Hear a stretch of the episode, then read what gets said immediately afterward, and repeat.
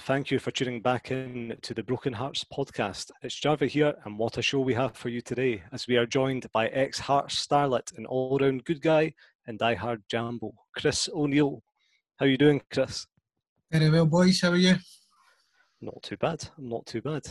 Um, before we, we continue, better introduce all the other idiots on the call.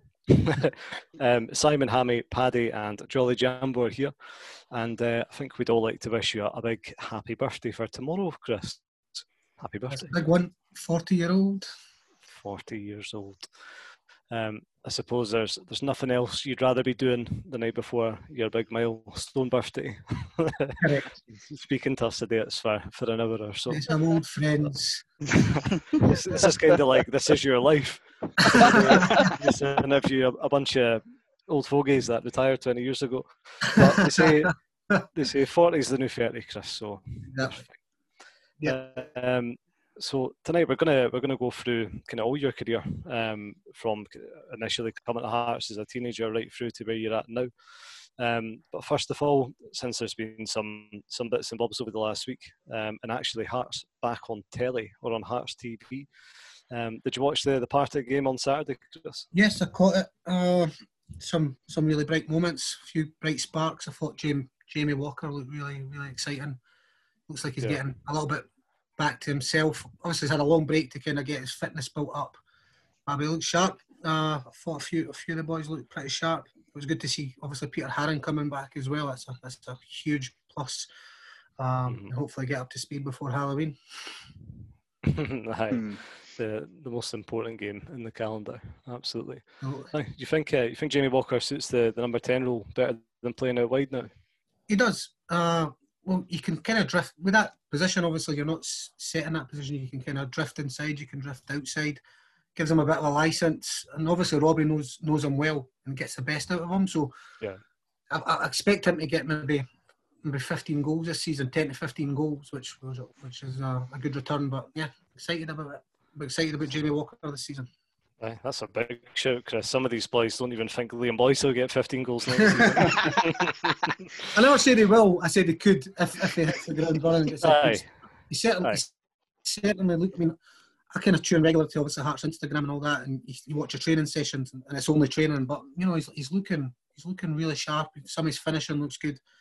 Same could be said about Craig Wighton, and I I think he's starting to Don't do it, get a bit Chris. confidence back until the fans kind of come back and ruin that. But uh, but no, he, he he looks like he's beefed up a wee bit. Um, and Mhm. like I said, I thought when he came kind of centrally in the second half on Saturday, he looked a handful, and he probably should have went down for a penalty. But to be honest, for his own Yeah. good. So no, Aye. I think it's exciting. There's a lot of pace in the team, and obviously Andy Irving kind of. You know, doing things in the middle of the park and kind of orchestrating Yeah. it all. His passing, range of passing is tremendous, and and obviously Andy Halliday today it will kind of raise a few eyebrows and kind of Aye. divide the support. But for me, I think he's a he's a I've always been a tidy footballer. It's also good to have uh, a Pretty good backup to football Eddie as well. White at left back. Listen, I, I've, I argue with my brothers all the time about Ben Garuccio. Uh, I think it, when he first came, he looked pretty promising. Um, really good left foot, scored a couple of great goals. Uh, I think he's obviously the injuries kind of set him back a wee bit. Eh? So, Mhm. no, I th- I, I've got hopes for him, but he needs a run of games and he needs, he needs to get his confidence up because I think he's, he's lacking in that just now. Aye, absolutely. Um, and you've touched on Halliday. We'll, uh, we'll ask Hammy for a statement in just a moment. um, should we better touch on Aaron Hickey, boys? It's Start from been, uh, Bologna. it's been what, two months? Two months of speculation, and since last week's show, Hickey has actually left the club finally. Paddy, as our European European correspondent, are you glad to see it finally over the line? Well, I'm glad you're going to stop asking about him. so am I. Christ. But I started Um, tonight for Parma, uh, for Bologna against Parma. Yeah. Big Good opportunity for them. I No against Ibrahimovic, but still. Yeah. good luck to him. Good luck to him. Um, it's just a shame he's not right back. Eh? he's already be in the Scotland squad. Um, They might get in the Scotland number 21s now, maybe, but I doubt it. You know, starting at Serie A, he should get a 21s call up pretty soon, but Scot Gemmill seems to have no idea who he is. Yeah, Yeah, I've noticed that he's missed a few squads, but I think do you not think a lot of the time, Chris, it's the manager saying when they're that young and they're playing so regularly for the first team that often they don't go away with the international, the under twenty one team. Yeah, uh, potentially. Yeah, pretty much. Um, I've seen, I've seen all I can say is I've seen some of the under twenty one boys. Uh, obviously, the left back Harvey, and obviously he's nowhere near the same level as Hickey. Uh, so it's obviously some kind of political reason, either the club stopping him going across, or, or because it's, it's just simply ridiculous that he's not in that squad. Really, he should be getting international minutes and, and kind of, you know, because obviously international football at that level is pretty high as well. So you know he's not too good for it. Uh, he needs to get a few games there before he goes into kind of the first team. Yeah, aye, absolutely. Be a brilliant experience for him. Um, so before we get started, then, Chris, um, Hammy, Andy Halliday has signed. Can we have your, your official statement, please? Um, listen, he'll definitely improve the team, no doubt about it. And I actually seen on Twitter today a video of him having a go at Hearts fans when he was playing for Rangers, and it made me go, "That's why I hate him a wee bit." But at the same time, you need these type of players in your team. You need the uh, you need players that other fans hate, that other teams hate playing against. So, you know, he's now in a Hearts top. I'll support him, but still have a wee bit of you know, anger down deep down, I think. Chris, let's start with you um, coming to Hearts. So you you started at Granton Boys Club, I believe, and you were brought in at the first team by Jim Jefferies in 1998, which, as many, well, as all Hearts fans will remember, is some team. You know, won in the Scottish Cup 1998. You were signed just after that. Um, so who were you in the youth squad with? Who else was coming through at that time? Who do you remember? Well, I, I kind of left school at, at 15. That'll probably shock a lot of you, obviously. uh, yeah, so I went straight, straight basically to an apprenticeship. It was, it was called the ground staff back then. So I signed a kind of a YTS form. Uh, was there from the age of 15 till 18, which took me, I think, into 1998, where I uh, 1999, where I signed full full professional terms. Yeah. Obviously, that was an exciting time, kind of coming out of school. Um, obviously, being a massive jambo, and and and, and you know, I had a lot of other clubs kind of interested. Uh, you know, a couple of clubs down south and things like that. Uh, Arsenal were quite interested. Uh, Wow. Blackburn, Blackburn Mhm. Rovers. Celtic were quite interested in Hibs, which was obviously a non-starter. I think I think you've definitely age, made you the wrong choice, Chris. at, that, at that age, you know, you, you do, you know, the kind of group of players at that, you know, you'll, you'll get touted around all the clubs and things. So I trained a few times. I remember playing for Celtic and Springburn once, and I wore my heart strip underneath, so it didn't really touch the skin. The Celtic jersey. But um, yeah, I was always Hearts for me because obviously my Hearts, Hearts staff, family, my brothers and stuff. So they were all pushing me in the direction of signing for Hearts. So there, there was no real chance of me signing anywhere else. But it was a bit of a dream come true. Obviously, you're, you're training. Obviously, you're, at that age, at 15, 16, you're setting out the gear, you're putting the goals up. But you know, you're training. You also get to train with the first team quite a lot. Uh, Aye. or little small-sided games. So you know, I was training with guys like you know Robertson and Mac- Mackay and Colquhoun, Levein, and all that. You know, it was a great experience. Uh, it's just like being kid in a candy store, as they say. It was just like loving life. Uh, and then my, the guys I grew up with in the youth team, that was guys like Robbie Neilson, uh, Craig Gordon. Uh, I remember Kenny Milne and things like that. Scott Severin. Yeah. Uh, yeah, so we had a we, won, we had a really good youth team. We actually won the Scottish Youth Cup the same two days Uh-huh. before we won the actual Scottish Cup. So that was a magic time. That whole week leading up to it, and I, managed to kind of score a goal in the final. Maybe five or six thousand fans at the game, and then obviously winning the cup for the first time in 36 years. Just you know, a magic time to be part of the club, and for a guy like me, it was just a you know a dream come true at that time. So, so what was it like training with the first team for the first time? Like you said, a few of the players like Scott Severin, John Robertson, and all that, as being a sort of what sixteen year old laddie, what was that like? Oh, incredible! really, I was probably more nervous at training than I was, you know, in games uh, because I was training with like international players, and and they would let you know about it. You know, they wouldn't just like it was a kind of tough schooling. They wouldn't if you gave the ball away, they wouldn't you know try and put an arm around your shoulder. You would get slaughtered. You know, so you know Gary Mackay balling at you, Robertson balling at you, Craig Levein. So it's a very tough school for a young boy to grow up. But I think that's what they did back then. It was a lot, you know, they didn't mollycoddle you. You had to, you mm-hmm. know, stand your ground and, and kind of and, and look after yourself and, and really perform every day. But the standard was was way beyond what I imagined because I was like the cream of the crop at under 15, 16s coming through Granton Boys Club and all that, scoring goals. Thought I knew football when you kind of come in and you couldn't get a touch. You know, that's one touch, they're, they're away for you. John Colquhoun's probably the best trainer I've ever seen. He was just scoring like worldlies every minute of the day, uh, and, and obviously Robertson's finishing. You know, he was he was left left foot, right foot, top corner. Uh, he, would, he would curl them in, he would bend them in, he would dink them in. He was just the best finisher I've ever seen. It was unbelievable. Mm-hmm. And um, obviously Jim Jefferies signed you. So what was your relationship like with him Brilliant. as a manager as well? I mean, we've we've talked about him on the podcast before about how we would all just take him just in our lives in general. So like as, as a manager, what was he like with you, especially as a young guy coming through? Yeah. So obviously when I first signed, he, he, he kind of when I first went in full time, my first day, it was pre season, It just took me to the side. He goes, I've got high hopes for you. I've heard all about you, obviously. But this is where the hard work starts. Uh, but I'll, I'll have your back, kind of thing. I know you're a big jambo, and I'll try my best to get you you to the first team, but you're going to obviously work hard. So, right away, I think, because all the guys at my age group, I had, a, I had a, a, group of about 15, 20 guys kind of coming through, uh, well, 15, 16, 17, and the, Anka was only Hearts fan at the, at the club. Wow. Or maybe one or two in the first team. I think Gary Yeah. Gary Mackay.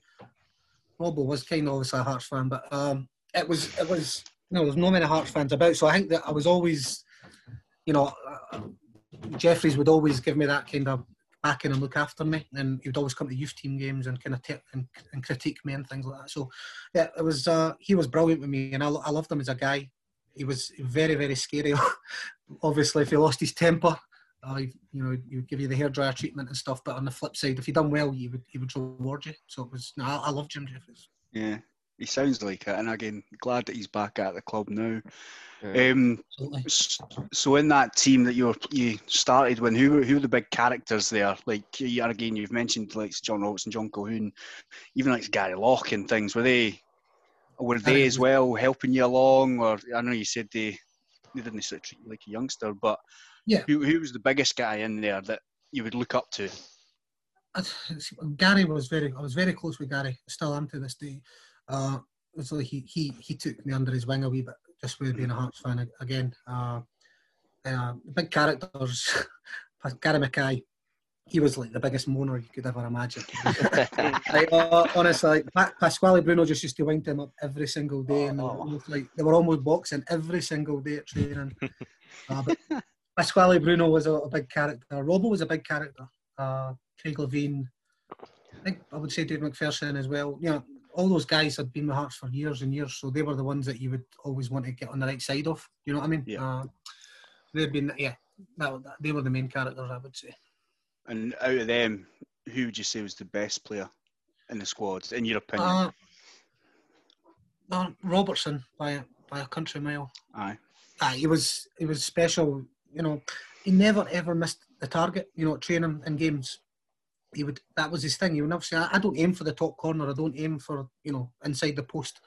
I just aim to hit the target." It- Sometimes he said, "Just aim for the goalkeeper," because nine times out of ten it'll go under his legs or Yeah. I'll get, get, there'll be a rebound back. It was all about hitting the target with him. You know, it wasn't trying being fancy and, and bending it in the top corner and things. He was, and he had the hardest shot I've ever. I remember I hit a shot with the youth team keeper and it almost broke his arm. like saved it with his wrist and it went. it was one of the hardest shots I've ever seen. But he was both both footed and very intelligent. So yeah, he taught me a lot about the kind of the art of kind of protecting the ball and things like that.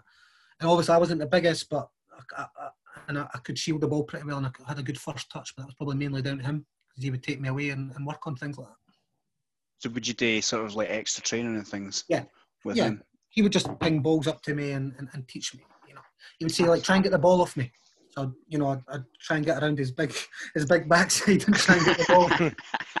and I, you couldn't get near it because it was just so strong. His thighs and his bum, or the strongest. Like that was Robertson's main game, wasn't it? Mackay would play up to him, he would hold it in and lay it off.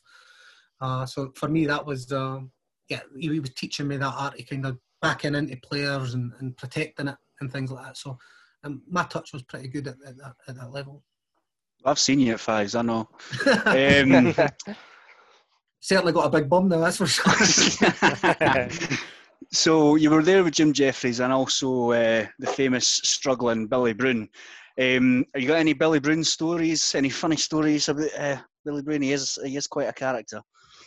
he just ah, he was a, he was a he was a character. Uh, we were uh, coming uh, training at Arthur Seat once, and as we're kind of we used to do run around and we were doing the warm up on the way back.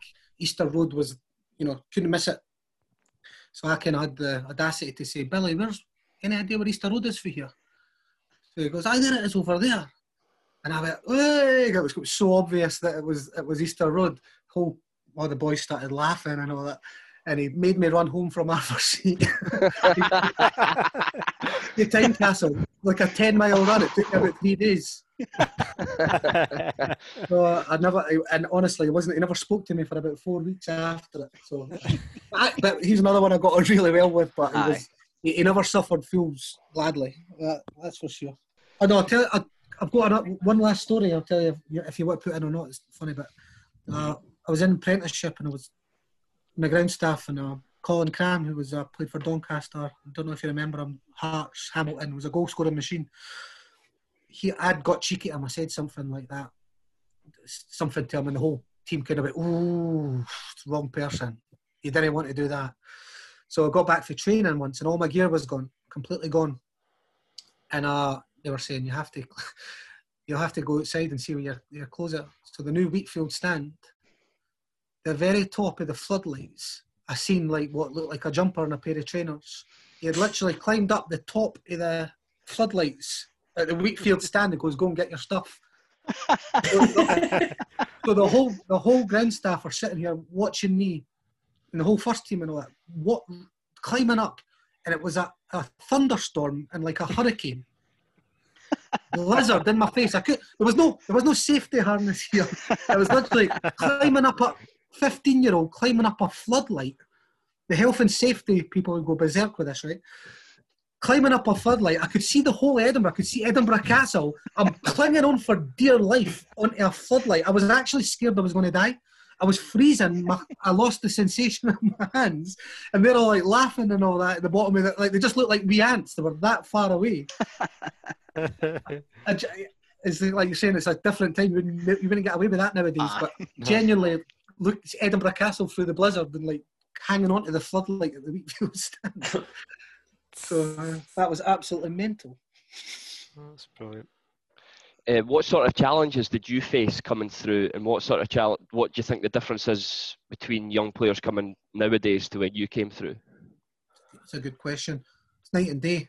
So we we we have obviously worked very very hard um, every day. Our our fitness and stuff would run every single day, but we'd start really early. So we'd be in at seven in the morning, uh, cleaning boots, uh, changing, doing the changing rooms, cleaning the toilets, all you know, all the kind of horrible jobs. that, You know, uh, putting players' gear uh, gear out and stuff like that. And then you would have to kind of load the goals because they never had a training ground back then. We were kind of all over the place. We were at you know Roseburn, we were at Pinkie and Musselburgh.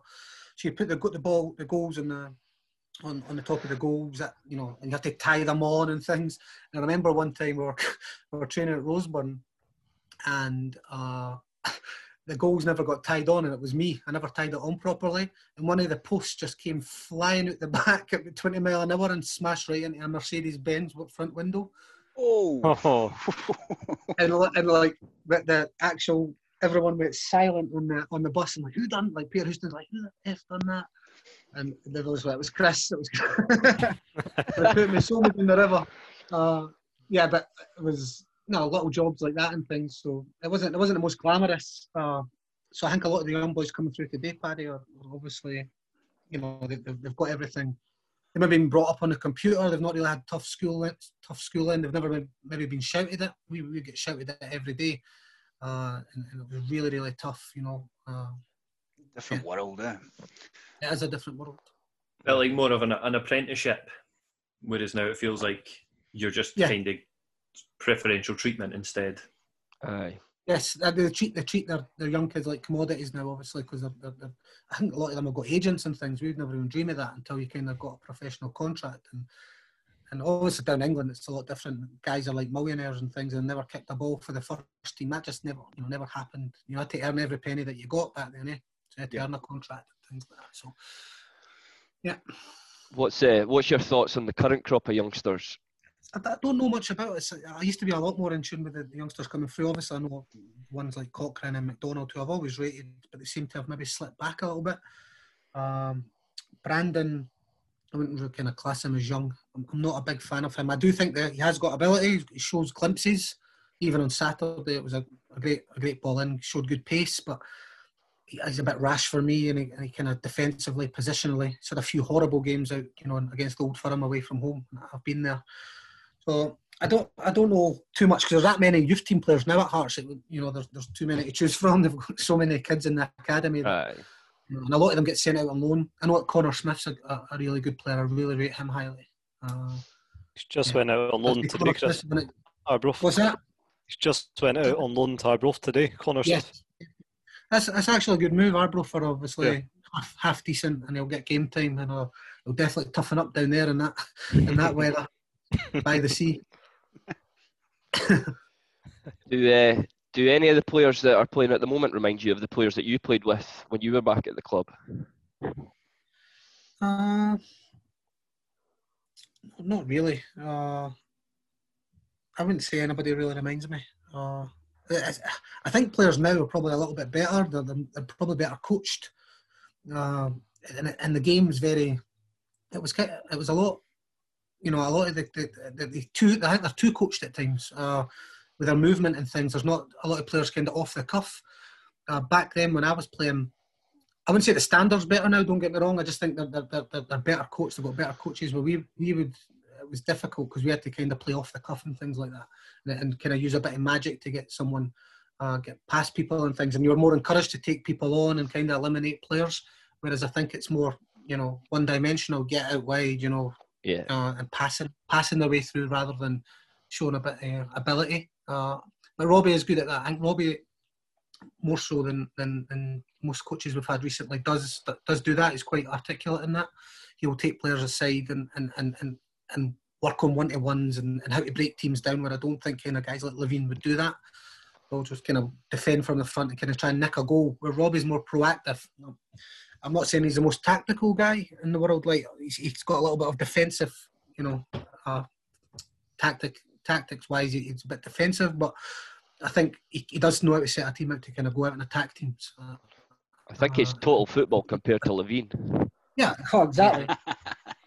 yeah, he, he plays by the percentages. Like you said, he knows that Liam Boyce is a centre forward, so he needs to get delivery into the box. He's, bought, exactly. he's bought wide guys to kind of to, to make make him better and, and get guys around Naismith and things like that. So Robbie's very intelligent in that way. Uh, that he'll, he'll just he'll simplify it. He'll not overcoach them. Whereas I think maybe there was a bit of that going on in the past. Anthony McDonald's apparently got a, an offer on the table from a club in Crete, Paphos. Uh, what would you be? What would your advice be for him? Was was it was it was it Cyprus or was it? Greece? Cyprus, sorry, yeah, not Crete. Your geography is worse than mine, Paddy. to be honest, I, I would start to worry about Anthony McDonald because when he first kind of came onto the scene, I thought this guy was you know pretty special. He's got you know a little feint to the shoulder, great left foot, but it's just kind of you know he's disappeared a little bit and he's not been involved really with the first team. So I would worry that Robbie maybe doesn't fancy him too much. So I'd probably take it, the opportunity. I'd imagine it would be a half decent level, good, good kind of obviously climate to learn your football in. But uh, I, I would like to see him in the Hearts first team. I, I do rate him, but I, am not sure that's going to happen. So uh, you made your debut for Hearts at um, one of the quieter stadiums in Scotland, Ibrox. uh, you came on came on as a sub. How how does that feel? Do you, would you rather start a game or would you rather come on as a sub debut wise? Uh, debut wise, I probably think it was better, better to come off the bench with no pressure really. Uh, I think at the time, Rangers were maybe one 0 up, two 0 up or whatever. So it was a kind of go out, just can do what you do what you can do and enjoy yourself. Uh, it was, uh, I think that what got me into the team that, that day, I really well at training the day before. Um, uh, played uh, down at Pinkie and I, sc- and I scored an absolute worldly. It was an overhead kick I don't know where it came from. It was some divine inspiration, but I, I, I, got so high off the ground that when I landed, I couldn't talk. It was windy. I think Gilles Rousset, I, I, turned around and Gilles Rousset was diving full stretch to the top corner and it went in. And Billy Brown said it was one of the best goals he's ever seen in his life. Just kept talking about it. Did you see Chris O'Neill's goals all day? Uh, it was. A, I, I don't know if that got me into the squad because I didn't even. We went back to Tynecastle and I was. I got named in the squad and obviously maybe they just thought, well, he's he's got a bit of ability. How did you feel when obviously not nervous? What's that? How did you feel but, when they named you in the squad? Oh, couldn't believe it. I'd been in a few squads kind of prior, but uh, you know, not Ibrox or anything like that. So even just to to actually get in the bus and go travel to a, an iconic stadium like that, you know, you were it was amazing. So yeah, I was just thinking, well, I'll be part of this you know, go on a coach and things like that and get the experience and just watch a game for the director's box like with other guys that were.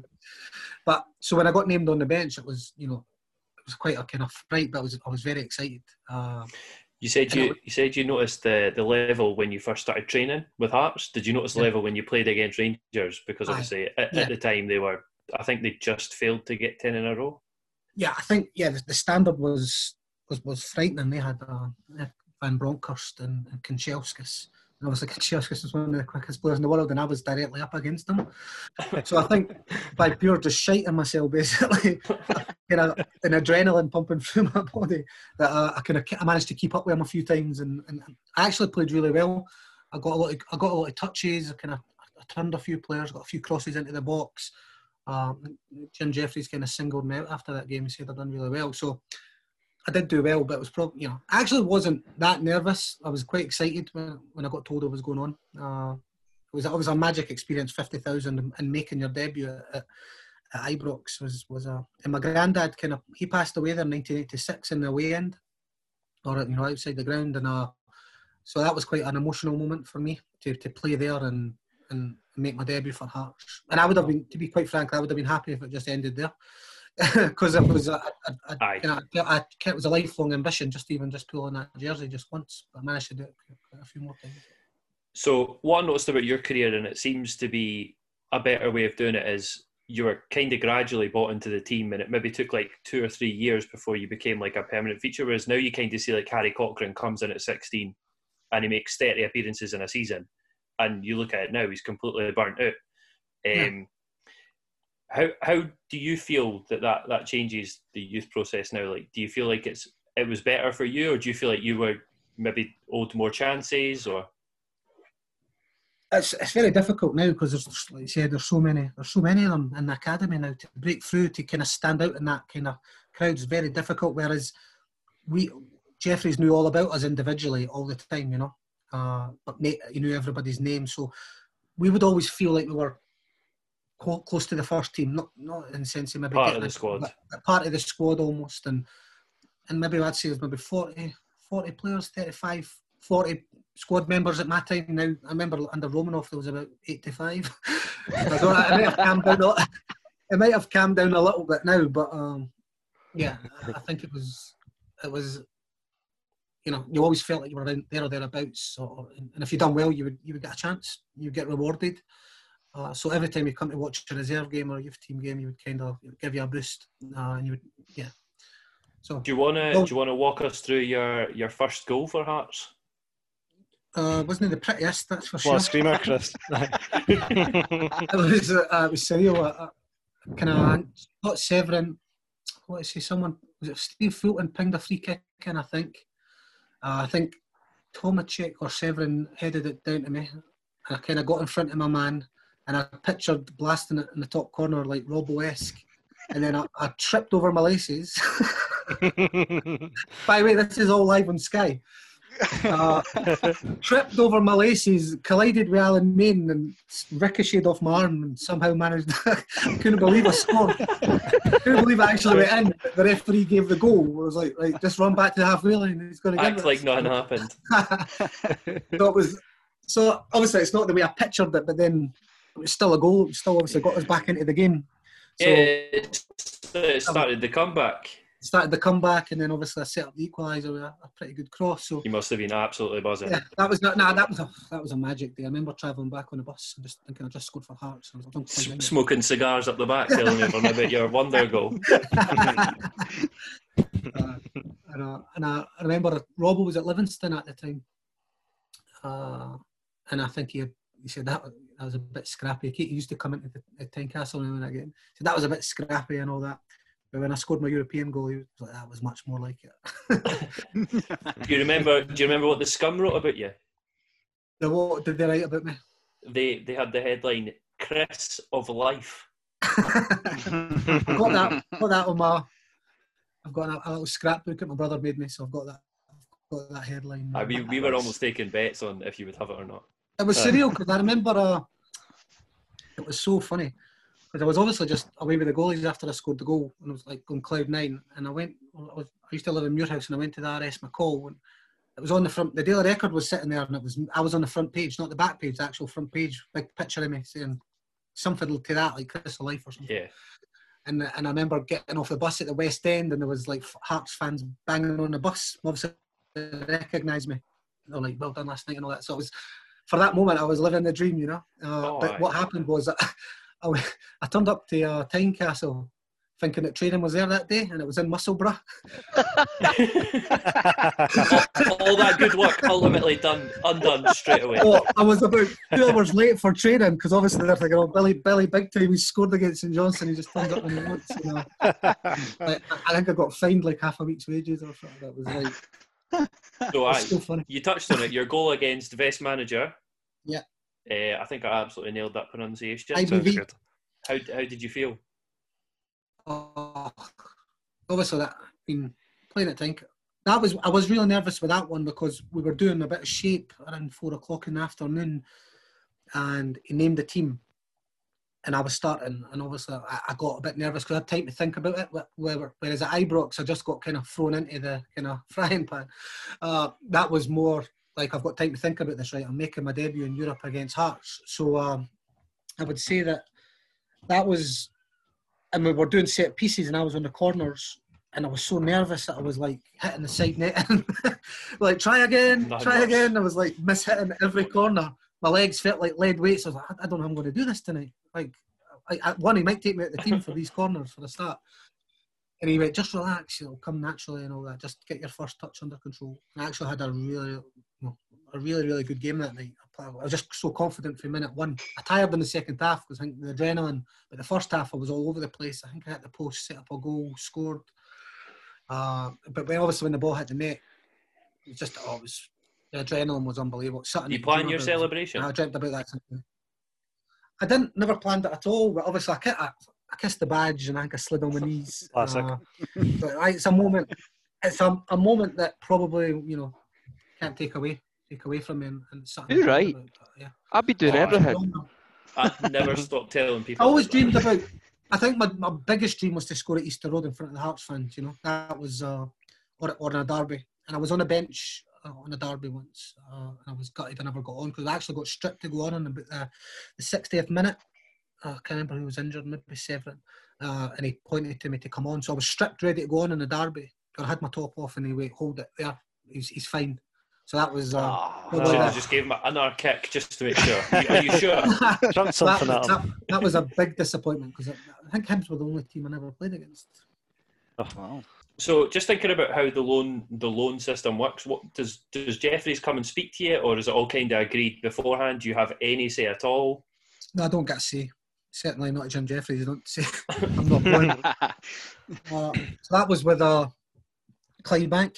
That was my first loan deal. I was uh, I think I was 18, and I was like I say I was close to the first team and things. I was doing really well, so I wasn't 100 percent keen on it.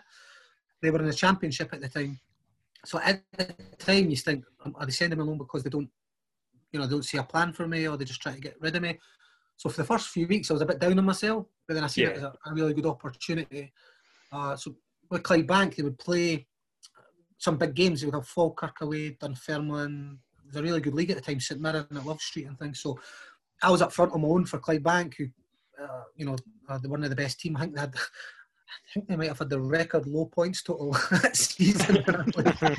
so it was nice to contribute to a bit of history. Uh, uh, so, so, yeah, so, do, so- do you just turn up and they're just like, oh, morning, Chris, uh, see you on Monday? Well, yeah, they, no, they said uh, I had to get, get pi- picked up from uh, a couple of the boys from Edinburgh who travelled through. So I went up to Fairmile Head and I got a. Uh, Peter Cormack was the guy's name, and uh, Greg Miller, Alex Miller's son, that played for Hibs. He was an absolute welt of a guy. Sorry. the first thing he said to me was, "He goes, you you, you play for Hearts, eh?" And uh, and I was a young eighteen year old boy, quite excited, and he's like, "Yeah, don't, don't talk to me for the, this three month loan deal. Don't talk to me at all. Yeah, I hate Hearts." And, he, and I thought, and I went, and he never laughed. Wow. he was being deadly serious.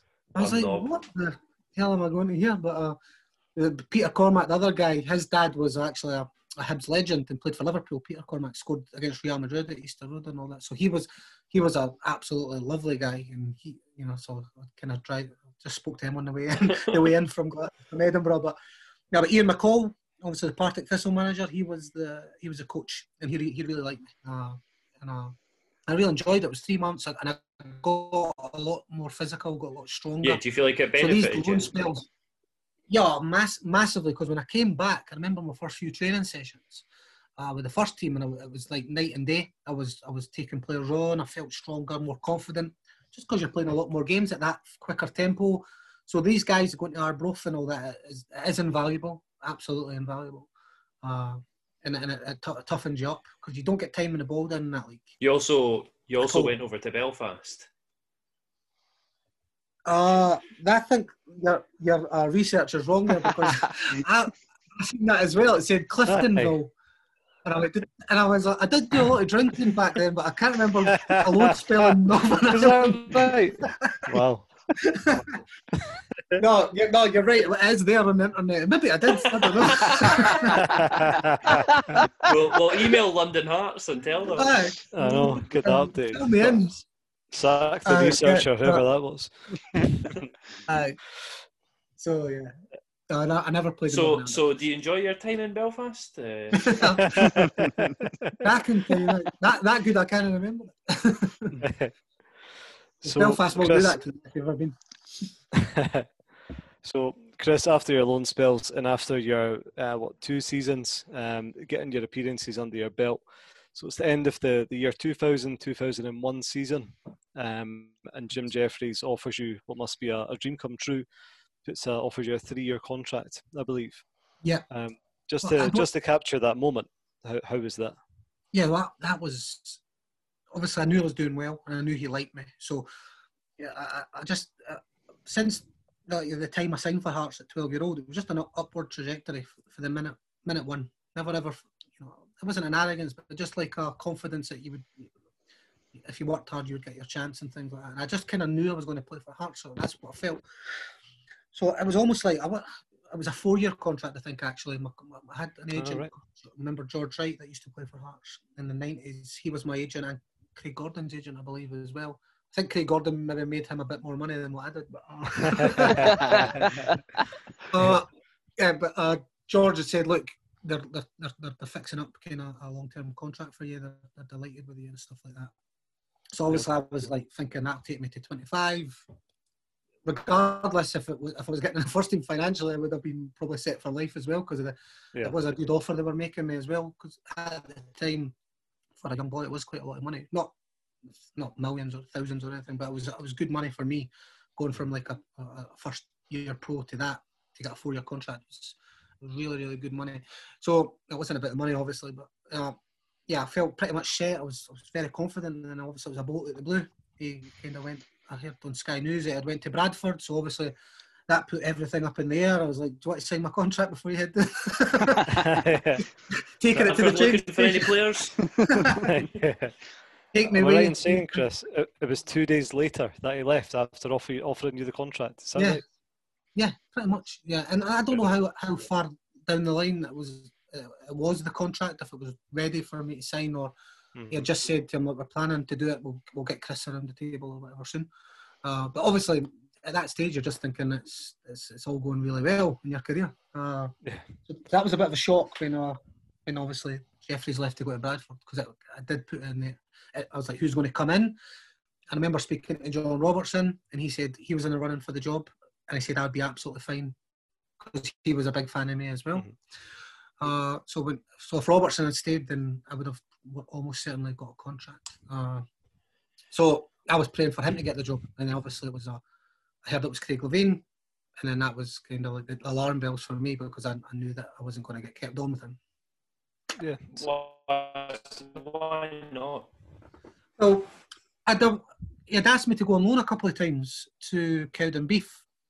So kind of clearly rated me as a player. Uh, and I said no, which probably went down in his estimation. Maybe maybe thought I was well, you know, too good to go to Cowdenbeath. Scott Severin's done it, Bobby Neilson's done it. Uh, it wasn't that, it was just that I, I used to hate playing at Central Park. I played there a few times for the youth team and the first team, and I, I never had a good game there, ever. Uh, and it was just, I, I did not want to go to Cowdenbeath. I thought it was an absolute hellhole. uh, It is. sorry, It's no, lov- no, it's lovely If anybody now. from Cowdenbeath is listening, I don't mean the place Cowdenbeath. I mean the, the stadium and the and the pitch. Oh no, Kirkcaldy's a shite hole as well. so, so we I think have no maybe, fans. so, I, so b- before that, I'd, I'd speak to Craig Levein quite a lot. Quite, he was quite a bubbly character. He used to come into Tynecastle quite a lot. Yeah. But after that moment when I said no to go to Cowdenbeath, it kind of the relationship deteriorated. He Basically, wouldn't speak to me. I'd, I'd say hello, and I think he must have thought it was, oh, were you a Billy Big Time? Are you too good to go to Cowden Beef on loan, kind of thing. And it wasn't that at all because I went on loan to Clyde Bank, Mhm. which was another but That's another story.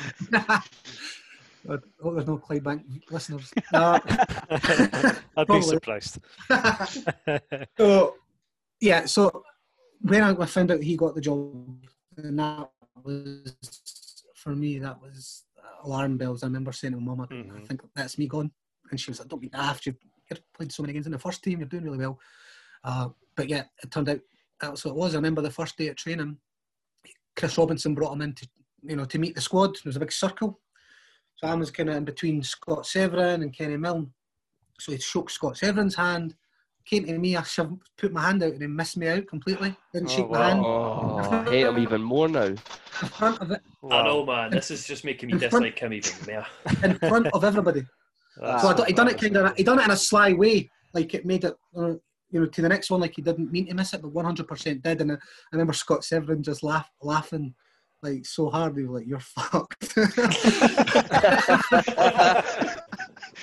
so, Oh, so you know, I would, I'd be the first one to admit, you know, I, you know, I wasn't a finished article at all. You know, I wasn't, I wasn't thinking I was too good. I was good enough for the first team. I wasn't saying that. and you were what? You were you were 20 years old at this point. nine- 19, 19. 20. Yeah, so all through the age groups, I've done really, really well, scored goals, and then that year I played 13, 14 times for the first team. I think two, three, That's three- that- four- That little story, though, just kind of explains a lot of what every Hearts fan thought Craig Levein was like to the youth players. Yeah. Yeah. Recently as well, even in the second stint that he had there. If he likes you, Mhm. you, you, you, I'd imagine he would treat you really well. Listen, I was a. uh, People think I'm dead bitter against Craig Levein. I was for a, a little bit, a year or so. I was, you know, I was, I was angry at him, and obviously when he released me, I was swearing at him and things like that. And, and I was, it was, a, it was a, for me to get told I wasn't getting, getting, I kept on. It was like a, a hammer blow. I wouldn't be ashamed to admit that. I think it would be for anybody who had my journey to that point. Oh, Yeah. uh, so uh, there was tears, obviously. It was it was just just a lot of confusion and not knowing what, what the future held. Really, that was that was the main thing. But not getting to play for Hearts, whatever, to kind of get pull that jersey on again. That was the, the toughest. Mhm. Um, but listen, I was Craig Levein's not his biggest fan, but I was right behind him when he was manager of Hearts on both occasions. Mhm. Um, I think the day after, I think the day after I got released, that was probably the only time I ever wanted Hearts to lose in my life, and that sounds kind of blasphemous, right? I was having a bath listening to it on the radio, and I was like, "Come on, like lose." God, well, uh, uh, as long as I win the rest, I just didn't want him to do well for the first few bits, and then I, I think they won seven one. I And then- lose, lose like three or four games and then just get a phone call. Aye. I come crawling back. Right, yeah. So it was it was seven one against Dunfermline, and they were absolutely terrific. And my brothers were like, "Chris, who?" so yeah, now, nah, but after that moment, I was, you know, and by the way, I I, I love Craig Levein. He was one of my favourite players, and, and it was just one of those things that football it, it does throw up a few a few things like that. And he's, you know, and if that was his prerogative, fair enough. That was. I, I, do believe if they rated me that highly, he would have kept me. I'd imagine, you know. But uh, yeah, it was tough to take, and I, it wasn't just the fact that he didn't like me as a player. I thought, you know, him ignoring me in the corridor and things like that was a little bit uncalled for. Yeah, mm-hmm. sounds a bit pathetic if you you're asking me. Yeah, two goals up at Aberdeen as well in the reserves, and and I came in kind of buzzing, and he had a go at me for not working hard enough, and I was like, right, right, mm-hmm. just get this over and done with, kind of thing, you know.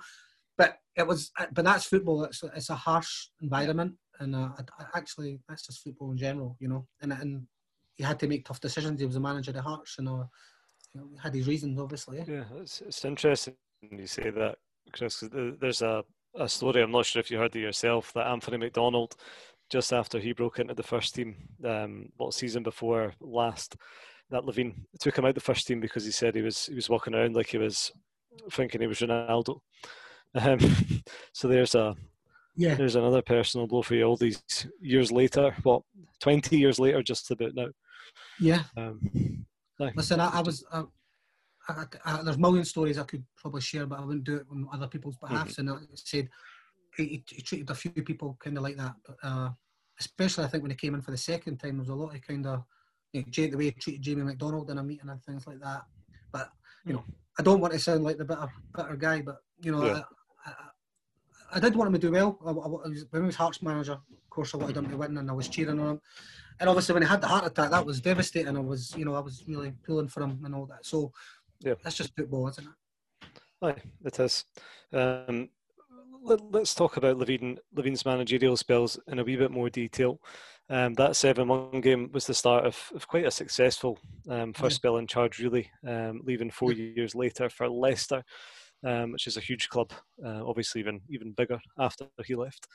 Um, in, the, in the more recent spell, Chris, uh, I wouldn't say you've been an open an open critic. Let's just say you've been vocal on social media in recent years um, in, about Levein um, and the time it took Levein or the board to make a decision for him to leave.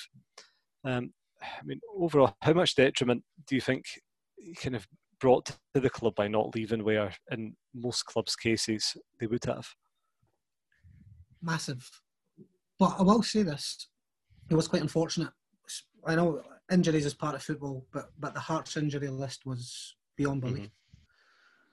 So I think his managerial style has obviously been about kind of having a solid base and then and guys working hard in that base and and and, and, and nicking and putting you know goals you know people people can score goals up there and you know nick goals and, and, and listen I thought the first eight or nine games of that season in 2018 was was very exciting mm-hmm. yeah. there, was, there was obviously there was a lot of good good performances top of the league at the end of October strong performances, and I and I, I genuinely thought, you know, he's, he's a good manager here.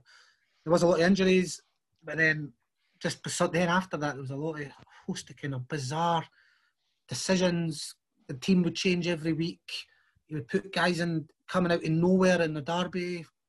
Uh, the fans were scratching. The, the amount of times that I used to go to a Hearts game, thinking this this should be the team today, and it was like completely off off base. You know, it was scratching your head going into Easter Road at times, and it was so negative. And, it, and, and I think that's just his character. Eventually, the negativity just kind of started to creep into our performances, um, and and it, and it was like you said, it was a detriment. And the injuries for sure were played a part, but there was we still had enough quality there to go and attack teams, and we never. Yeah. It was almost like an excuse for him. It was like a crux that he used to kind of to say, "Oh, I've got injuries," and, and they never really tried to adapt to it. Never tried to set a team up to attack, and yeah, I, I think he stayed a bit. I think it was like a almost like a cloud lifting for most Hearts fans, and that's even the ones that really like Craig Levein. You know. Uh, yeah, yeah. And see, I wish you know, I, I wish him the best, but I, I, wouldn't imagine he'd be back in football anytime soon. Maybe at Cowdenbeath. Fuck him. Uh, Cowdenbeath. yeah, he goes and watches yeah. East Fife quite a lot, I'm sure. I wouldn't yeah. be surprised if he pops up in the in the lower leagues.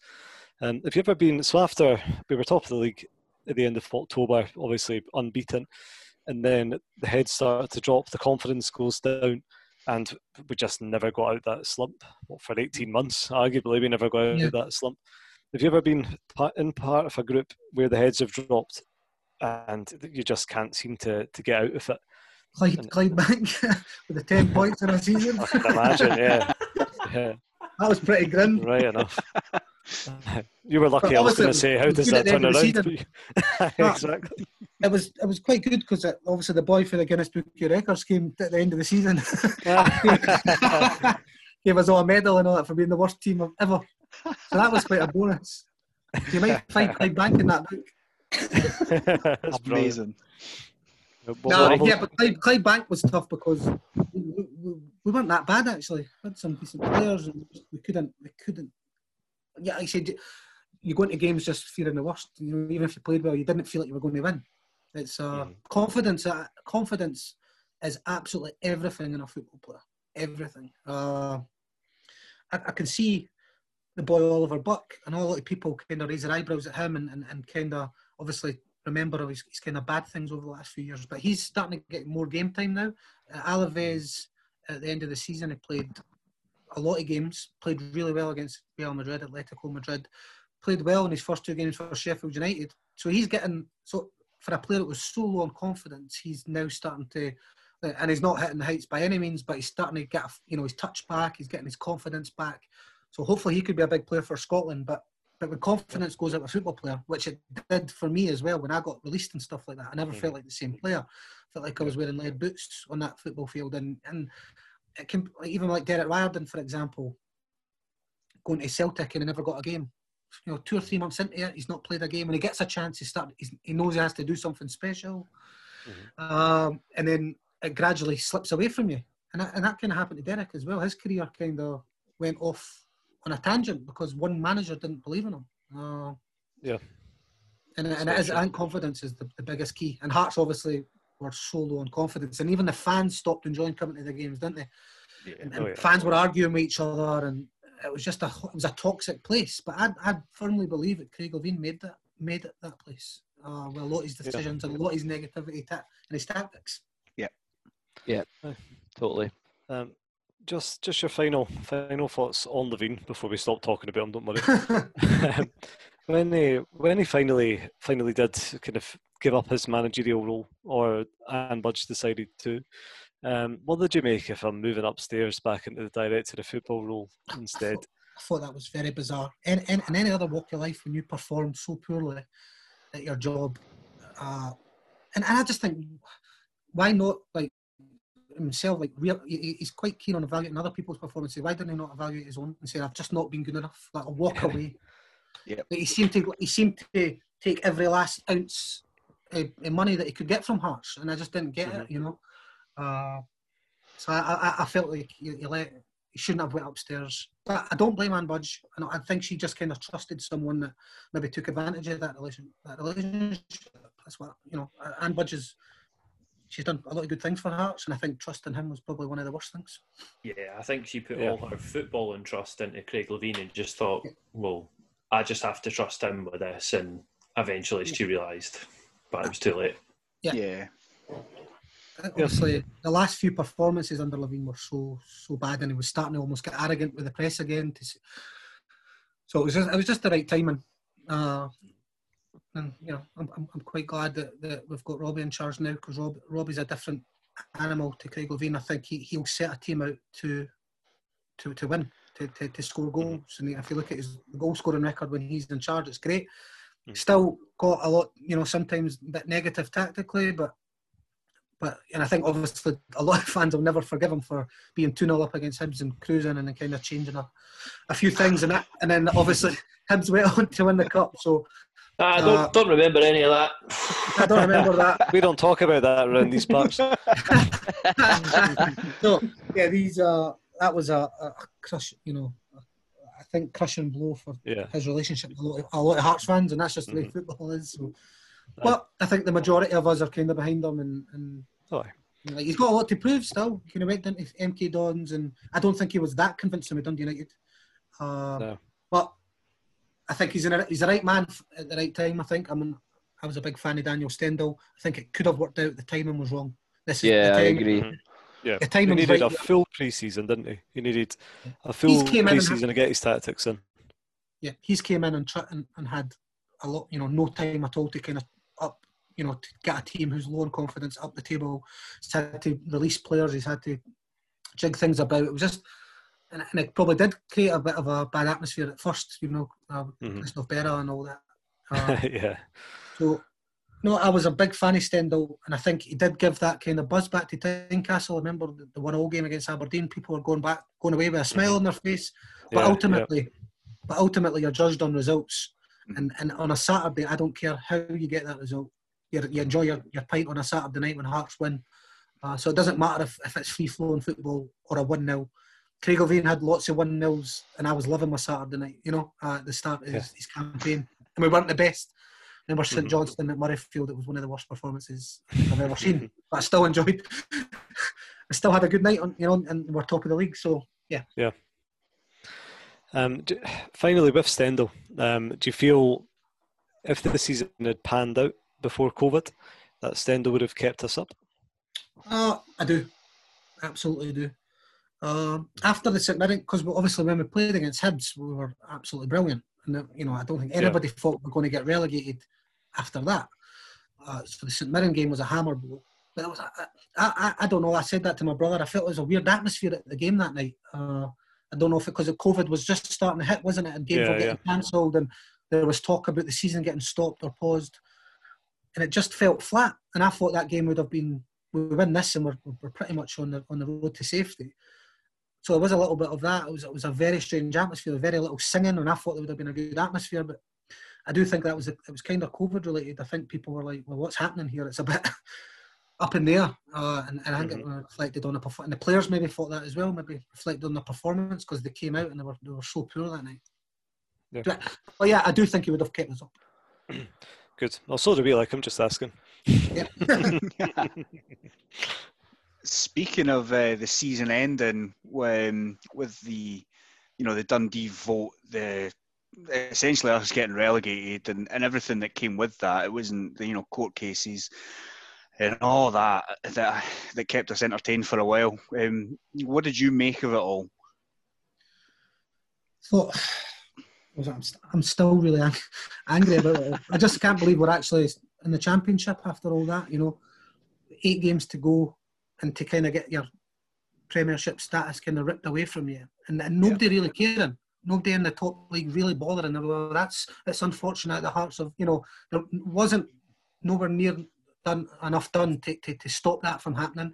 You you can't tell me that they, they couldn't come up with a conclusion. They just didn't want to. They couldn't yeah. have lots of options to say, you know, the 14 team league, I don't see what the problem was with that for one year, two years, and then rejig it back. But anything but a team getting relegated and double punished, uh, that was like the, the decision, you know, I'll never ever be able to accept. And I mean, just speaking, even just from a Hearts point of view, you know, with Partick as well. Partick's worse. Partick's worse. Yeah. They were, had a game in hand. It's mad, uh, and I think a lot of it came down to sort of money and Sky deals and rushing to do this and to do that. Celtic and, Celtic, a lot of Celtic. I fuck the SFA. I, I don't know what, what, the solution was. I don't know what the solution was, uh, but there, there, there's certainly enough time there to sit down and, and, and say and, and save Hearts and save Partick mm-hmm. Thistle. I just don't think people wanted to. That's the bottom line. They, they were looking after their own clubs. Aye a lot of self which which people do and, that, and they've got a right to do but at the same time i don't know how you could actually... also i think building on that i don't even think it's just that they didn't want to they wanted to punish Hearts people came out yeah. and repeatedly said that oh it's, it's Hearts problem they should deal with it take their medicine get on with it, and they encouraged the punishment of Hearts well, they, they used the, the pandemic as like an excuse to, for this to happen. It was like, well, there's a pandemic. We've got to, you know, it's not ideal and all that, but that's the exact. So it's a pandemic. So you don't let you know, relegate a club that could have disastrous consequences for, for people who work at the club, the players, the, the, the business, you know, everything to release, you know, it was to, to relegate us was oh, mind-boggling, really. Um, and I think obviously a lot of the Hibs Celtic fans took a lot of joy out of it. But I just, I, I, they always say if the shoe was on another foot, I genuinely don't think I would have been 100% comfortable with Hibs going down in that manner. That's just, that's just me. Uh, I just I just felt it was wrong, um, completely, and we we we probably lost millions out of this. Mhm. You stick together during the pandemic. That's what everybody's been saying. You stick together. People people are going shopping for their neighbours, all that, and and then Scottish football was like the polar opposite. They were like doing everything to be against the, the teams who were struggling. To me, you know, it was a shocking decision. And funnily enough, very recently in the past couple of weeks, that's all you've been hearing from other clubs about how we need to stick together to save Yeah. the smaller clubs. And Ev- Everyone dig into your pocket and help us out. So I don't know what's happened to the money that we gave them. Uh, well, not me, Exactly. James Anderson. Uh, yeah. Fifty thousand pounds a lot of money to a team like Peterhead and Elgin and that. So I don't know what they're talking about about not finishing seasons and things like that. So listen, we'll be back. This will be a blip in the memory. We'll be back before we know it in Yep. the Premiership where we belong. Well said. Uh, after you left Hearts, you joined Hamilton. What was it like pulling on a, another team's jersey? Not good. Just yeah, yeah. It was um, it was like pining for a, an ex girlfriend or something, you know, just missing the heart, here- missing the heart. I would, the first thing I would say is like, even at half time, I remember, I think we were getting beat two 0 or something. I was like, "What's the heart score to the one of the, physios?" and someone was like, "Never you mind the fucking heart score. we're two 0 down. Get your finger out your ass." Uh, but uh, yeah, Hamilton was funny. It was it was quite a funny wee club. There was a lot of like it was quite westy. A lot of the people were from Glasgow. Didn't really take to the boys from Edinburgh. I just never felt comfortable there for minute one really. Uh, yeah, I I had a little spell in Finland just before that, uh, and I decided to come back to Hamilton because they offered me a two-year contract. Uh, Anthony Emmy got me a move. See, I think he's finished. Ah. No, Oh, Chris, no. Jesus. Did There we there? go. End of podcast. Leave those bad jokes, Dolly, right? So he got me a move to Finland just after I got released, and it was a it was a team called Atlantis at the time, and they changed their name a couple of times. Don't know if they exist now, but they were in the Premier League. They were kind of rivals to HJK Helsinki. That was a bit of a disastrous move. Um, there was rumours back at Hearts that I was uh, out drinking every single night and, and enjoying the enjoying the delights of Helsinki nightlife, but uh, was I can categorically deny that that was the case. I had two Brazilian teammates who I'd travel to. They lived about an hour outside Helsinki, so I'd go and travel with play the computer and things like that because their English was good. The two Hungarian guys that I lived with were, were I couldn't speak a lick of English. It was it was like, it was it was the worst flat in the world as well. So I was like, I went to their flat all the time. So, but the manager thought I was out drinking because the Hungarians grassed me up. I, came, I, I used to get home quite late because the train would get me home late, and they were like talking in Hungarian dead fast and all that to the coach, and they're like, "Chris, have you been out drinking every night?" The Hungarians have told me. so, I, so that kind of was like ruined. So like I said, like, give me one more chance. I'm not I promise you, I've not been drinking. I'm enjoying it here and stuff like that. So there was live game on TV against HJK Helsinki. It was like the 60th minute, and I was stripped to come on, and uh, they never had my name listed as a sub. oh, no. so this was like turning into the worst year and a half like of all time, you know. And I, I was just getting to the, up to speed, and I was like, right, I could feel like I was going to make an impact in the game. And then they were like, sorry, the, the, fourth official's looking at the paper, like, no, I've not got this guy's name on it. Live on telly, it was absolute. So that was me like that. I'll get a flight back tomorrow morning, I think, after that. and then I went to Hamilton, kind of on the huff. So it very, very quickly became like this isn't working out football career. Like I said, a year, a year, and a year and a half can be a long time. You can lose your your fitness, your confidence. So that that's essentially what happened. You know, pretty much. So after Hamilton, Chris, you then decided to move to the United States. Yes. What So, was that uh, So decision? with, with Hamilton, they've just built their brand new stadium. Uh, uh, Three stands. Yeah, the the, the uh, it was a Ballast Stadium back then. I think when the first the first. Uh, so I think they plowed a lot of money into that, uh, and they had a lot of financial troubles. And obviously, signing a player on my wage that was catastrophic for them. uh, 150 quid a week or something. I think it was now. Plus bonus. but, uh, yeah, they, they they got a lot of financial trouble and um, and then they got relegated. I think they got relegated to League One at the time. And um, God, I'm a kiss of death. I got Hamilton relegated, Clydebank relegated. Allianz don't exist anymore. Either the Clifton will. uh, um, and at Berwick, Berwick Rangers are in the 12th division or something now. Has had a short spell there as well. So yeah, don't sign Chris O'Neill, that's for sure. Uh, but yeah, at Hamilton, I went to. I got an offer because my friend Darren Goldie, who was at Hearts, she played a few first team games. He got. Um, I don't know who from, but got an opportunity to go over to America, Georgia, uh, university. And then at that time, there wasn't a lot of money in Scottish football, so I was thinking, I've got a degree, uh, and then I'll have something to fall back on. I can play for four years and maybe try and get to the MLS or something like that. Uh, so yeah, essentially that's what I did. Uh, I, I, played so well for the, college though that I was I was getting a lot of kind of professional offers and things like that. So I left college after about a year and a bit. Uh, signed for, um, and I went to train with Atlanta, and that never they wanted to sign me, but then there was a, kind of five foreigner rule. Uh, then I went to play for a team in Iowa called Des Moines, Des Moines Menace. Uh, they were, soccer was huge in Iowa. And there was big crowds and things like that. So I had a really good time there. Uh, and then I, I, came home for a bit, done a bit this and that, and then I went back across and played for Toronto in Canada.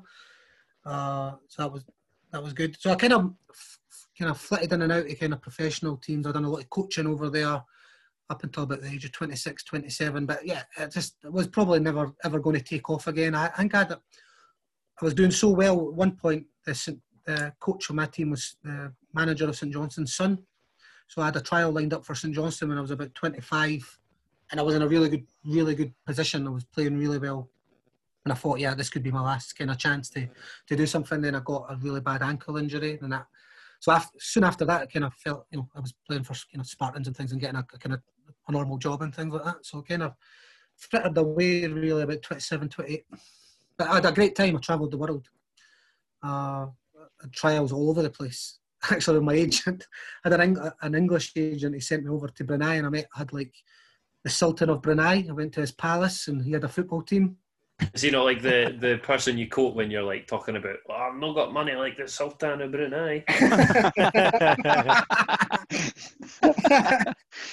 but that was some experience, and they, they they had all this like big giant trial, and it was there was Brazilian internationals and everything. Uh, so I never stood much of a chance. But I went over, and the wages would have been astronomical. Uh, and I, I remember him having a, a picture of the Queen like a portrait of the Queen that was like solid gold, like stitching. women. That was worth about three bill, three million pounds. This painting. Uh, yeah, so I was. You still yeah, got it. uh, so that was that was some experience. That going to Brunei um, and meeting the Sultan of Brunei, having tea and sandwiches with the richest man in the world. Uh, and I went to Malta as well, and they put me up. I was I was, I was on a two week trial and they put me up at this like four star hotel, but it was a holiday resort. It wasn't like a you know accommodation. It was like Scottish families on the piss and all that. So I was go down the stairs. I'd go down to the stairs and end up getting blazing. a two week a two week trial, and I was like absolutely melted every day of it. And I played the next day against Hibernians. Would you believe it? Oh, aye. Uh, and I'm pretty sure I scored. Um, and but it was the hottest day on earth, and I'd been on the lash till about four in the morning, and. and Malta. Not doing the stereotypes any good, Chris. I'm quite disappointed. no, I never drank in Finland. I drank in Malta quite a lot. No. That's the club's fault for putting me near a bar. Uh, and that was and it was the hot. It was almost about 100 degrees, and I was like, I couldn't even run. It was like, it was funny, but uh, yeah, so that never worked out either but yeah, good times. so after that, Chris, um, after your your European and world tour, you came back to Scotland, um, like you said, and you you got involved in kind of junior football, playing for Spartans, uh, Craigroyston, Hawick, yeah. Coldstream. Uh, how did you how did you find the juniors kicking on into your thirties? It was uh enjoyed it. All the lads were really good lads, and, and but my heart wasn't really in it. You know, Hmm. I, like it's, it's, it's horrible to say, but I kind of when I got released from Hearts, I kind of fell out of love with football a bit. It kind of shook me so much that I just never ever recovered from it. It's like a boxer taking a hit to the chin, losing your legs and never getting them back. That's Hmm. what I got knocked for six and I never got my legs back. So that's exactly that's how my career went, and I kind of drifted about, done a few things, but I just never had the passion for it ever again. Oh, I, I've still got the passion for Hearts. I mean, I, obviously I'll watch them like, religiously, uh, and I love Hearts as much as ever. But the actual passion to play football just kind of left me a little bit because I've just seen the other side of the game. It was quite there was a, a dirty side to it. You know what I mean? Um, Mhm. They can treat people like that who have been at the club for ten years, a decade. You know, knock Mhm. back a lot of clubs to be there as well, and they showed Mhm. you know not loyalty because if you're not good enough, you're not good enough. But I don't, I don't firmly believe it wasn't. I wasn't good enough. I, I was good enough. So that's why I feel a little bit. You know, and, and my playing career never kind of ever got off the ground again after that, and, and that's a big regret because I probably should have reacted a whole lot better. Should have, you know, went. I should have said to Craig, "You know, okay, I'll prove you wrong. I want to be back here one day. I'll, I'll, I'll do double sessions, triple sessions, whatever it takes." But I just never. I, I felt sorry for myself, and that's my biggest regret. Um, and, and it was that initial year period where I probably I probably ruined any chances of, of kind of doing anything. And I remember Peter Houston said I could get you into Falkirk and things like that. And I just I was in the huff at him. I went, no, I'm, okay. I'll just go my separate way. But I should have I should have went to Falkirk. That would have been a good move. Uh, so yeah, I've got I've got regrets in that in that way that you know. I, so for ten years, I, I never played a lot of football, and it was a game that I really loved. You know, so and any time I get a chance to play five a sides now, I do love it. But you know, the juniors, I never really got into it because one man and his dog, and it was it was so rough and tumble. You know, you get a lot of hard hard challenges. Uh, but I really enjoyed my time at Hawick. Actually, that was probably the most enjoyable I had. I was thirty year old, and uh, Mhm. and, I, and and I done really well. I scored some great goals. Scored a brilliant goal in the uh, Hawick Gala Derby. It was like a pitch invasion. so that was good to get wee moments like that. I still, I still had the Yeah. ability. I st- even to this day, I, you know, I still play football. You know, I play for the Legends now and again. I've still got the ability, but the le- uh, the legs are not what they were. Let's put that way. Uh, I, I, it I, I mind doing, doing the running for you. I mind doing the running for you. but, but- but as I'm approaching 40, I've, I've, I've, I've, I've, uh, I'm not advocating the keto diet or anything like that, but uh, I'm on that and I've lost 25 pounds. Wow. And wow. I've lost that in six weeks. Are you checking your blood and all that? Oh, my blood's turned to mush, but at least I'm. you had to check like your your levels in your blood or something like that when Uh, you're on that diet. ketones and things. It releases ketones, obviously. but, Um, no, but I would, I'd actually would recommend it because I actually burned fat. But I was just thinking when I went, came back from pre-season one time at Hearts, and I think I was had about two percent body fat. So now I'm celebrating losing twenty five pounds. Wow. like it's some. So that shows you how you know how far how far you can slip away. But uh, yeah, but I'm I'm feeling good. Feeling forty year old now. Got two kids, so I'm, I'm kind of happy with life. And I'm going into it with fully confidence and with Robbie at the helm. Hopefully, we'll get a wee trophy soon as well. Aye. Superb. Um, just uh, another thing on a lighter note, Chris. Uh, when you Yeah. were at Spartans, you were playing with Derek Riordan there. Is that right? No, it was. It's not right. Another. Yeah. Uh, how Who's how was the fact banter between the two of you? I think, I think Derek. He did play at Spartans for a bit, didn't he? I think he. I played just after I was there. I think. Is that right? Uh, that's probably one player that I was quite similar to in style, actually. Uh, apart from Yeah. he was he was a lot, he was quicker. Uh, I, I had quite good left foot, right foot, and I could, you know, his finishing was. He was always a player that, well, I didn't admire. Let's put it that way. But I he had he had ability for sure, and he, he played for Granton Boys Club just like me, yeah. same high same high school, so I had a very similar kind of starting starting football. So, Chris, um, what are you up to now? Are you still involved in football? I know you touched on doing coaching and things like that. Yeah, I got my, I got my. It was after my son had been born, and I was in. I was working for Aegon. I was just. It was a, not a dead end job, but just a job I wasn't really enjoying. And my son was born, uh, and I just kind of said I need to get a wee bit of a kickstart, and do something that I'm passionate about. So I got I got my UEFA B license, which was nine months of hard work. That was really good. Uh, got a coach with SFA, uh, Boo. uh, yeah, SFA. but- yeah. Uh, yeah, so I had to. I got the B license, uh, which is a big was a big achievement, and I got to do the B license. I got to bypass the D and C because I played five years of professional football, so it was quite a. It co- you know, cost a cost a couple of grand to take, but uh, but I bet that got me a job with a, a company called First Point USA, which is uh, they send af- so, football players, uh, golfers, things like that. They had Jamie Vardy on their books, Russell Knox, uh, really big company that, that that send people over for scholarships like what I was on four year four year scholarship. So, I last three years I was doing that. I was I was helping kids from Scotland go across. There was one guy that was captain of Hearts under 21s, Leon Jones. He went over. He's in his final year at Kentucky in Division One NCAA. So he he's had a great career, uh, and he'll he'll probably get drafted in the MLS. So, but you know, that was a, that was a real enjoyable job. But the commute was killing me. I was in Glasgow. Eventually, just started to head wanted to head back to Edinburgh, and now I've got a job. I'm working for a company called Law at Work, uh, employment law. Working from home, really enjoying it, getting a lot of family time and stuff. So, yeah, doing doing well and yeah, really enjoying life at the moment. And is coaching something you'd ever want to get into? Uh, you know something? I was really passionate about it. It was I was with Hutchison Vale and I was under twenty manager a couple of years ago. And what you find at that age is that the kids are going through they're 18, 19, they've, they've got other interests, you know. So you'd maybe Mhm. plan a training session. So I was really, really enthusiastic about it. I'd have all the training sessions planned out.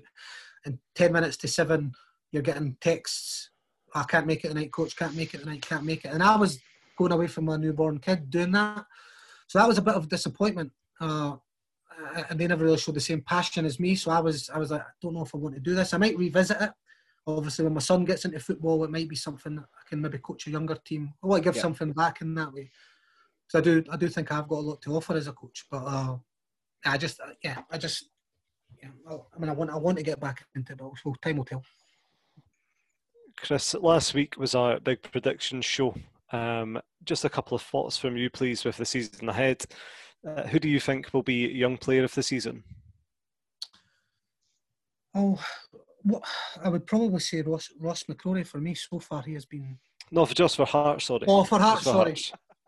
Uh, We don't watch that Premier I would probably say, I'd probably say An- Andy Irving. I think he's Yeah.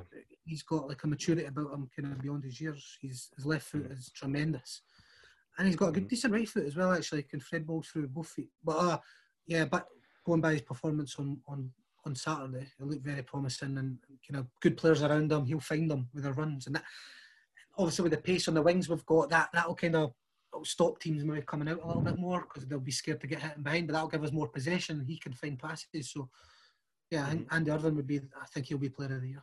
Yeah, good shot. The, the Portobello Pirlo is certainly Yeah. some player. Absolutely. I Um, think he, I think he's on, he's destined for really big things like Hickey, I, I believe. I I'd agree with you, absolutely. Aye. Um, he's one of the, it's that position where it can so easily go underrated, kind of just doing all the dog's work, but aye, aye, he's He brilliant. can pass, he can pass and he can he can do progressive passing as well as kind of sideway passing. So, Mhm. big hopes for him. And uh, with the more senior players, um, there's quite a few to choose from now, really. Who do you think is going to be overall player of the season? Who's going to be the man for us? Uh, going by again earlier, we touched upon it. I think Jamie Walker. I think he's came back Yeah. with a new, a new kind of, a new attitude and and, and, and realizing what he's got at Hearts. I think I think he's had time to think. He's went down to Wigan. The, the grass isn't always kind of greener on the other side. I do believe that he'll finish his career with Hearts. I think if a bigger team came in, I think he would think very maybe in this country if it was maybe Rangers or Celtic, he would maybe it would maybe be tough to turn down. But I certainly don't see him going down to England. Uh, No.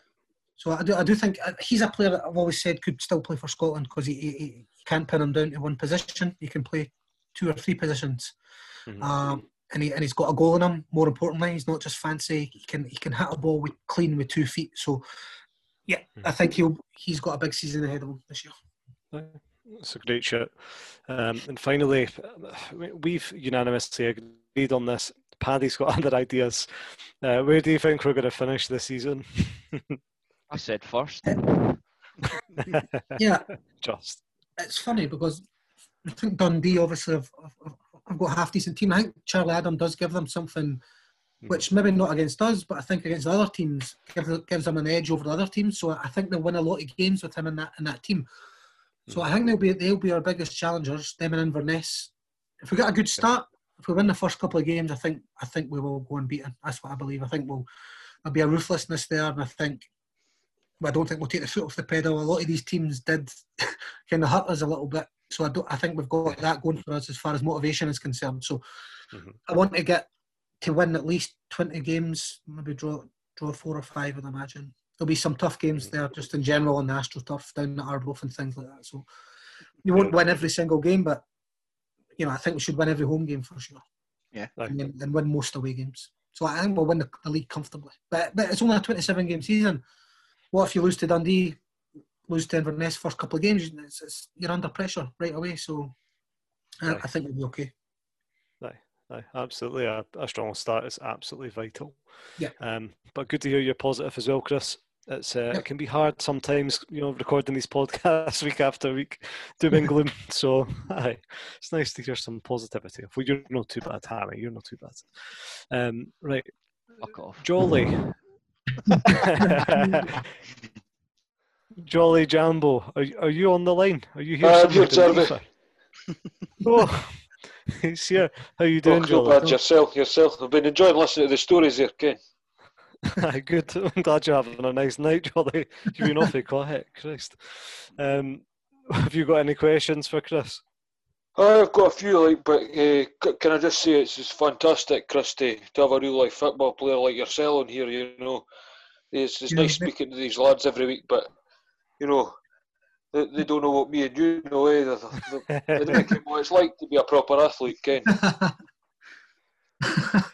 But but I don't know. I, I mean, if you've not listened before, I mean, these boys will ask the, the, the questions, you know, the easy questions, and they come to me, and you know, I get to the hearts of the matter. You know, I'll, I'll ask you the, the big questions that folk want to ken. So, um, I'll go to a wee section I like to call hero or hee haw. Um, just a few questions that you just need just need to answer honestly for the listeners, Ken.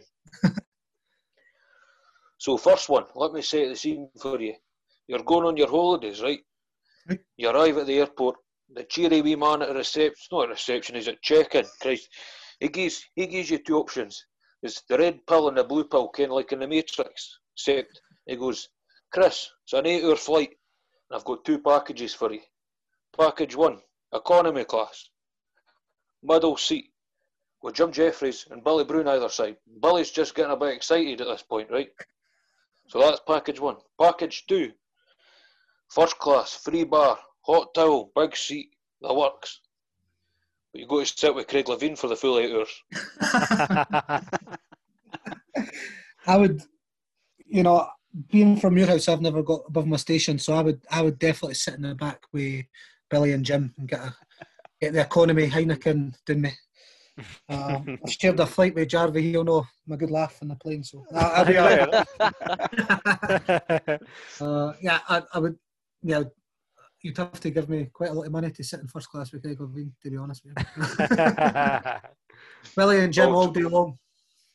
So hoping to hear that because again, like, uh, well, that was the way my question was worded. Eh? I was, I'd be a bit confused if you went with the other one, to be honest. anyway, another quick one for you. Andy Halliday for the Hearts, or an all-inclusive holiday for yourself? Uh, an all-inclusive holiday for myself. Fantastic. I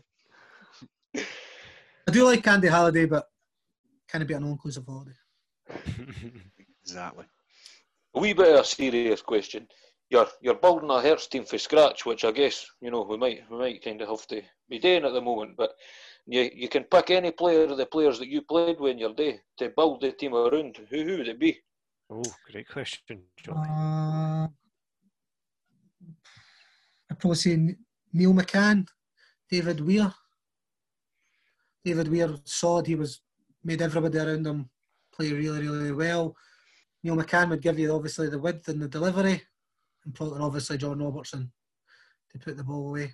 Uh, yeah, good spine of the team. Maybe Gary Mackay as well. Good Hearts man. Well, that's great, Chris. You know, uh, you know, I, I can tell you were a football player because I asked you for one, you give me give me four. You're not so good with the numbers, like.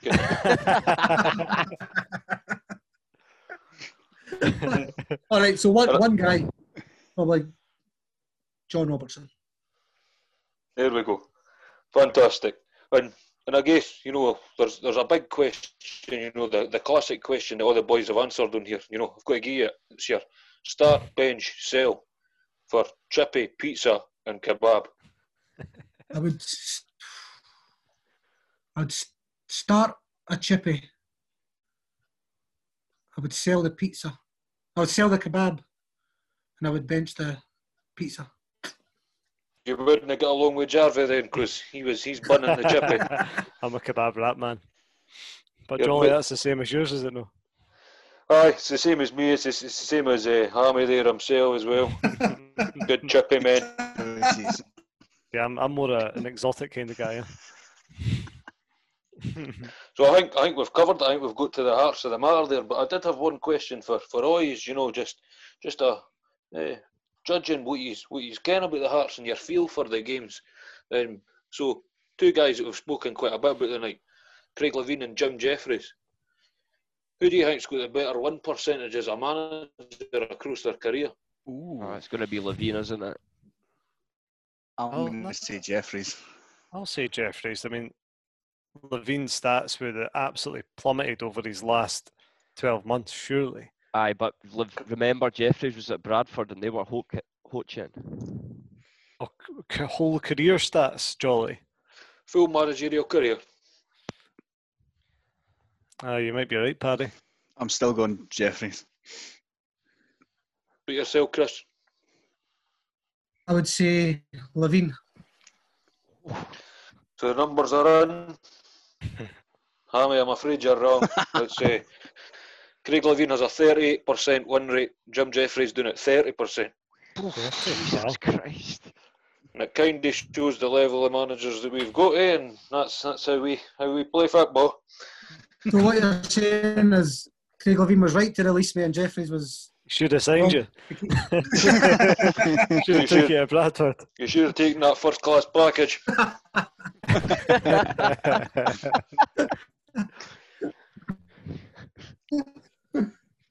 All right. Well, thanks for that, Jolly. Um, another fantastic segment this week. Um, and I think we'll say our goodbyes. Um, Chris O'Neill, thank you so much for your time. We'll, we'll let you get away. Um, it's it really is. It's a heartbreaking story.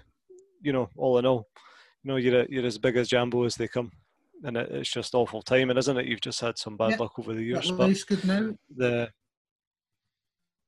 Aye, you've had some good fun. You've been all over the world. Clifton Villa just again. and uh, and my question of, and what was it like playing with Derek Laird? And will never be answered. um, but no, thanks again, Chris, and thank you, Simon, Hammy, Jolly, and Paddy as well for your time tonight. Um, if you're not following us already on social media, you can follow us at hearts underscore podcast. And if you want to send us an email for some reason, it's heartspodcast at gmail.com. So until next time, thanks for listening. Post your hands for the hearts. we'll see you again next time.